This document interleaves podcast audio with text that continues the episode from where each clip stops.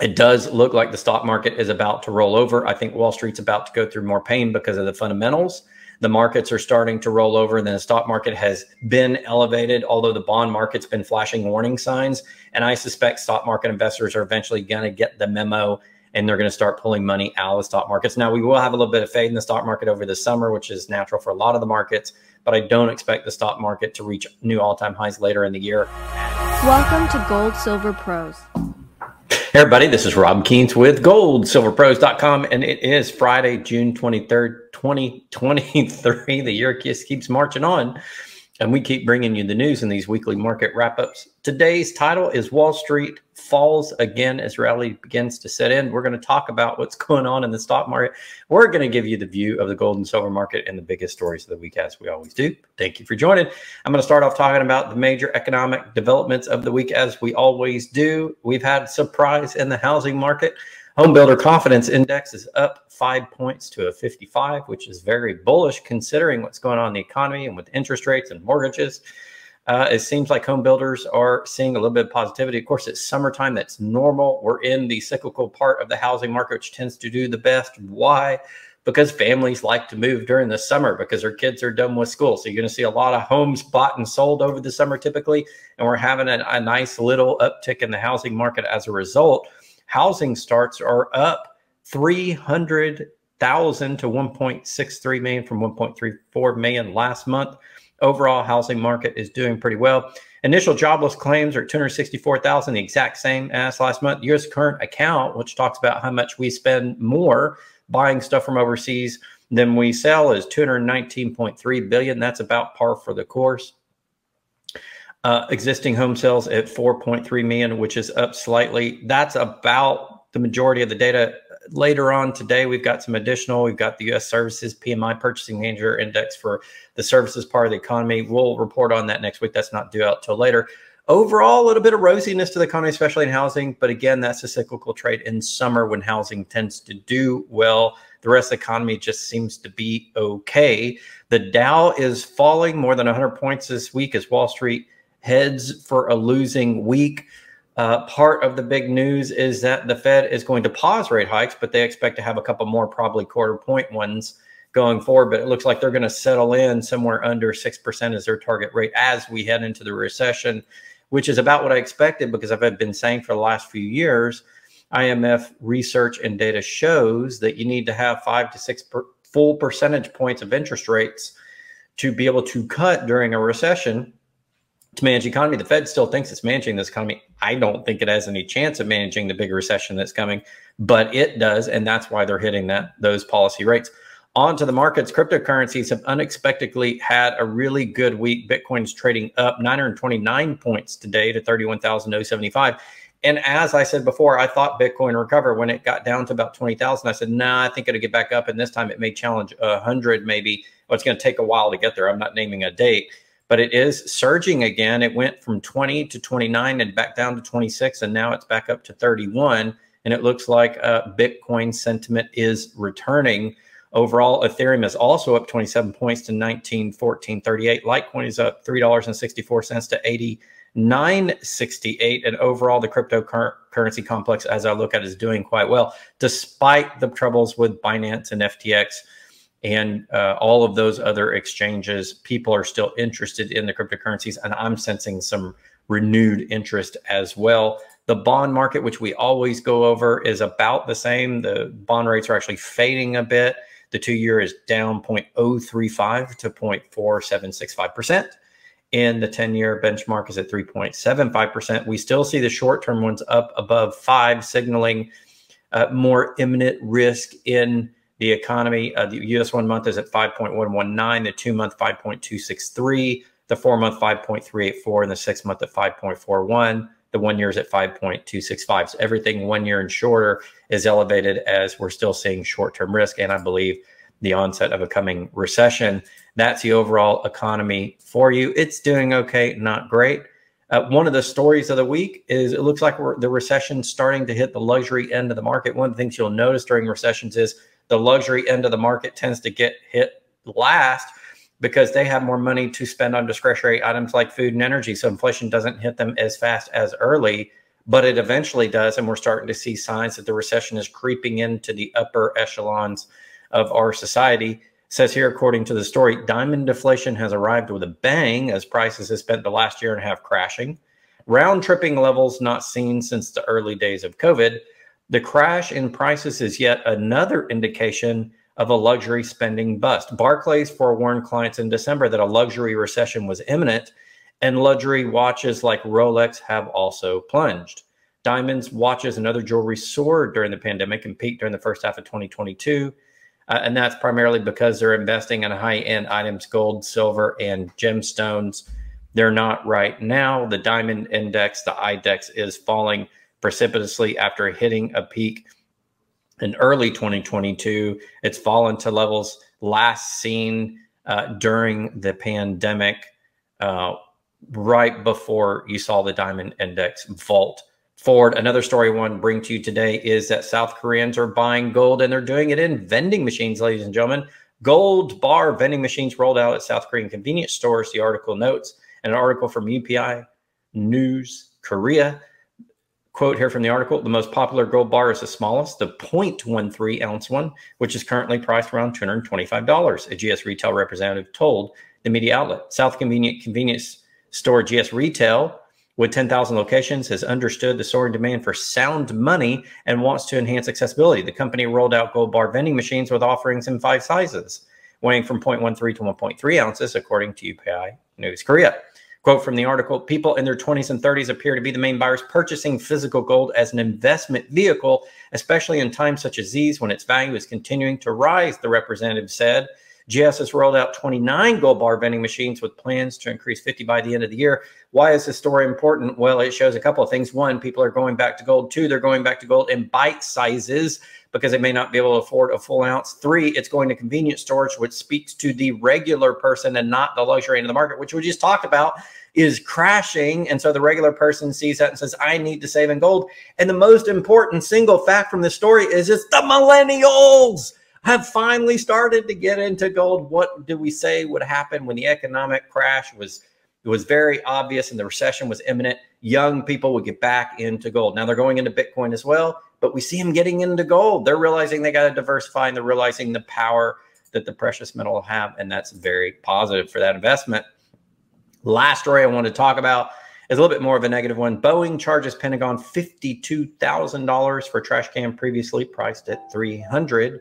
An investigation by Responsible Statecraft has uncovered some glaring examples of Department of Defense contractors raising the price of their products by astronomical amounts. And it's often been a joke in the movies and in popular media that the military buys thousand dollar toilet seats and where does that money go? Well you're never going to know ladies and gentlemen because the gist of this is with fasb 56 an accounting procedure ruling the government can lie to you about everything they spend how much they spend what they spend it on and they have to have no accountability. Of course this is unconstitutional but it doesn't mean that they're not going to do it anyway. The constitution says that the congress and the government is responsible for letting us know what they spend money on and for an accounting and with FASB 56, the government saying we're never going to tell you what we're going to spend money on. And that's where you get $52,000 trash cans. What are they actually spending on? The military, weapons, and technology, of course, but they're not going to tell you. So we're going to get on to the gold and silver part of the discussion, and we're going to talk very quickly about what is going on in the gold and silver market.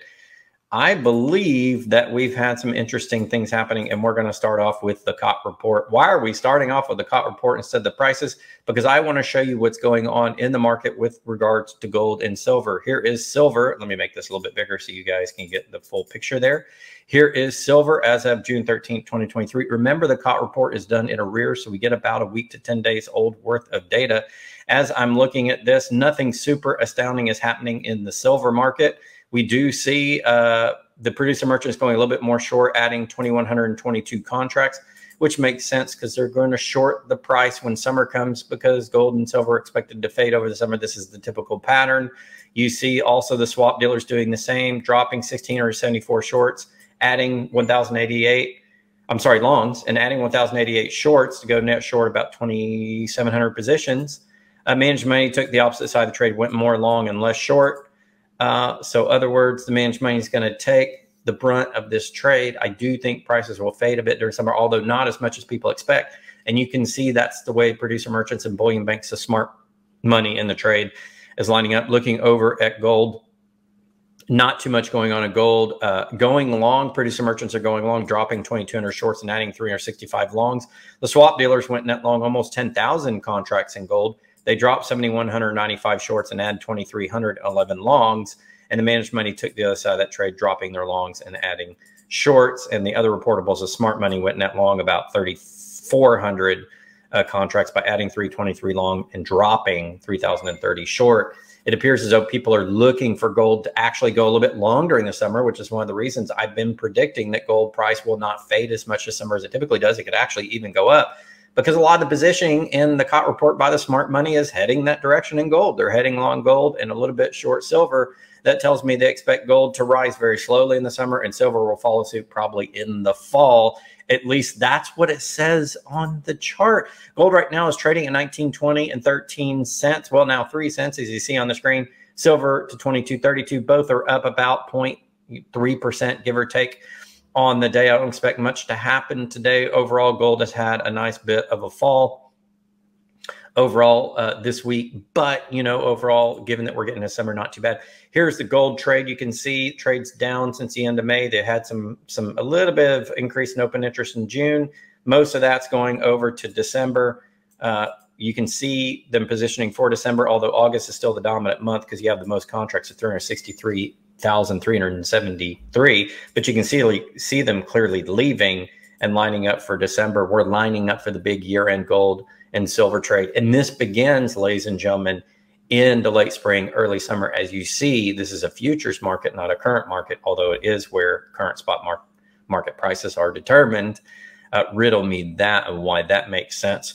Looking at the exchange for physicals, 4,632 gold contracts for August or exchange for physical over to London. Why is that? Because you don't have that many contracts to accept physical delivery on the current contract in June. You cannot take physical delivery on a futures contract, which is not trading in the current month yet. And so therefore you have to EFP it over to London.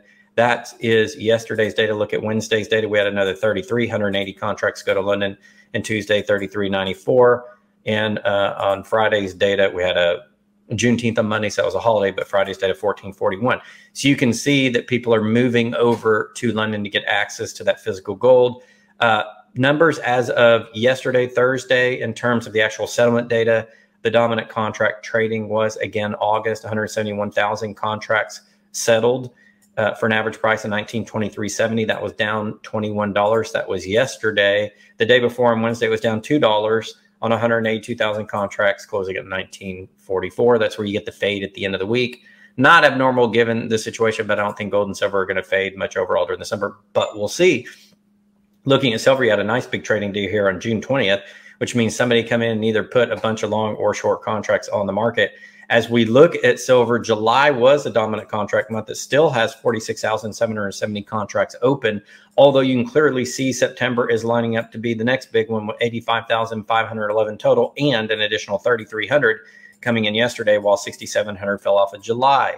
So if you want to know what's pricing out the silver market right now, it's a combination of July and in September. And we'll look at that settlement data. Looking at the EFPs, again, not a big delivery month in silver in June on the COMEX. There's only 431 contracts open. Remember that only about half of the months end up being uh, big trade months and therefore have the potential to be big delivery months in, in any given year for gold and silver. They don't trade heavily on every single month. Why? It's a futures month and you don't need to. They're going to roll prices every two to three months to get that futures exposure, hence having about six bigger trading months every year and therefore having the ability then with that contract volume having the ability to actually physically deliver. So we're not going to see a lot of physical deliveries here, but we did see some EFPs, 1,355 contracts of 5,000 ounce silver as of yesterday's data, EFP'd over to London. And if we look at Wednesday's data, it was 1,800.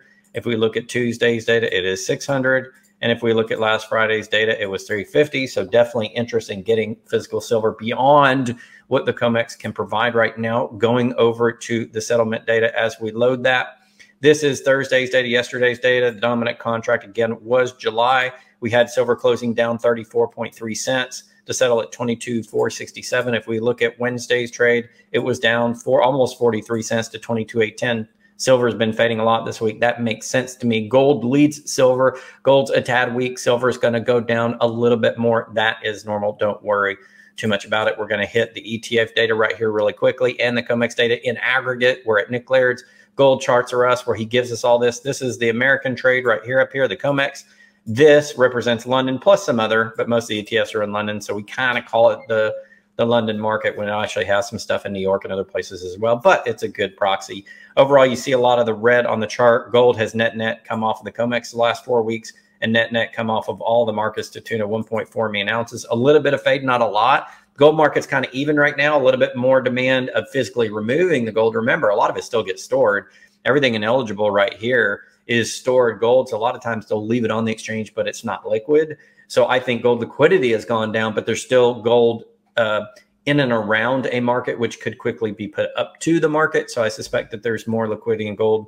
Well, I know there's more liquidity in gold and silver right now, but we do see some gold coming off. So there does seem to be some terminal or final demand for gold to get it away from any uh, related depository to any of these industries and get it into private hands, which means we expect that gold is going to continue to be the investment du jour, not only for South Koreans, but for other people around the world for quite some time. Now we're looking at silver, and on COMEX, we've had a net release of silver off of the market. If you look at COMEX, and the one I really care about is registered. Uh, and, that, and that's just going to take me to the, uh, here we go. Here's registered. And if you look at that chart down here, you can see that the registered inventory has fallen way off. That's the liquid inventory. Now, if you look at eligible, it's fallen off a little bit as well uh, but not quite as much. So there's a lot being maintained in storage, even though it's not put up for the actual trade. We don't know how much of that is liquid, but it appears that there's still some silver there if people absolutely need it. Although how much liquidity there is up for discussion, I don't think it's a lot. Net net over 5 million ounces have come off the US and London markets over the last four weeks, and silver is still much, much more in demand industrially than gold is, but it also has that monetary demand coming in, which is causing shortages in that market. We're going to go look at the deliveries for the COMEX, specifically for gold. I'm on COMEX 100 gold futures looking year to date. Starting in January, we had 6,600 contracts delivered, then 15,350, then 6132, 24,330. You'll notice every two months we have bigger delivery numbers. Remember when I said just a couple of minutes ago that only about half of the months in a futures market are actively really traded because it's a futures market and you don't need it every month. You're going to take a futures bet on it on something you need a couple of months to bet that out to speculate or to hedge. So about every other month you'll get big deliveries. And that's been the pattern. This month so far 20073 april 24 330 february 15 350 and last december 2750 that pattern in gold is holding every other month big delivery number. And the delivery numbers are not really going down. We're almost where we were in december and we had a blowout april of a lot of gold so people are taking gold off and that's why you see it being removed from the COMEX on the chart that I showed you just a moment ago at Nick Laird's site because that's exactly what's happening. We're going to go down to silver futures. We don't want micro. We want COMEX 5000. There it is right there. This is yearly delivery. Silver was not a big month of delivery. In fact, the last big month of delivery had really was March at 31.96. So there have been some sizable deliveries in silver, although it's not as much as gold this year, which tells me from an investment demand perspective, gold is leading the charge at the moment, which does not surprise me at all. That is your weekly market wrap up for the week. Do a quick summary. Uh, young millennials are getting into gold as evidenced by the vending machines in South Korea. Uh, uh, GS, which is the firm they're putting them up, has over 10,000 stores. They're going to have 50 that have gold vending machines by the end of the year. Also, it looks like millennials are getting back into Bitcoin. It's up above 30,000, which I predicted would happen. I think eventually it'll get to 100 before the big blow off crash. And I may not get all the way to 100, may go to 80, 85, 90 and come back down, but I think eventually get to 100. And I'm not a Bitcoin maximalist, but I see the young crowd as they get into dire economic straits, investing in anything they can that think that's going to hold value. Bitcoin is certainly there, Ethereum, some of the other cryptos, but it's interesting to see that they're also coming to gold and to a little bit lesser extent silver right now. And I just had an interview up at Stock Pulse where I talked to a millennial who's into silver and Bitcoin. We had a nice conversation there. Uh, you guys can watch that interview uh, on our Twitter. Part of it's on our Twitter. You can go to Stock Pulse and watch that. But we talk about the millennial investing habits, and it looks like they're coming a little bit more into gold into silver, which is important for that market because millennials are the biggest generation ever born. There's over 2 billion of them across the world. And if they decide to move into gold and silver, that's going to move the price faster than my generation, the Gen Xers or the baby boomers. That's why we follow that end of the market. It does look like the stock market is about to roll over. I think Wall Street's about to go through more pain because of the fundamentals. The markets are starting to roll over. and Then the stock market has been elevated, although the bond market's been flashing warning signs. And I suspect stock market investors are eventually going to get the memo and they're going to start pulling money out of the stock markets. Now, we will have a little bit of fade in the stock market over the summer, which is natural for a lot of the markets but I don't expect the stock market to reach new all time highs later in the year as the recession becomes more prominent. That's going to do it for this week's weekly market wrap up. Thank you for tuning in. And remember that we have content 45 days a week on our channel, Gold Silver Pros. And on Jambolium, where this is also simulcast, we have content coming out every week as well. Stay tuned to their YouTube channel. Until next time, this is Rob Kientz with goldsilverpros.com. Hey, thanks for watching. We selected these videos just for you. Check them out. And remember, $4.99 a month keeps the lights on and the channel going. So join our Gold Silver Pro supporter membership. We appreciate your support. Keep stacking.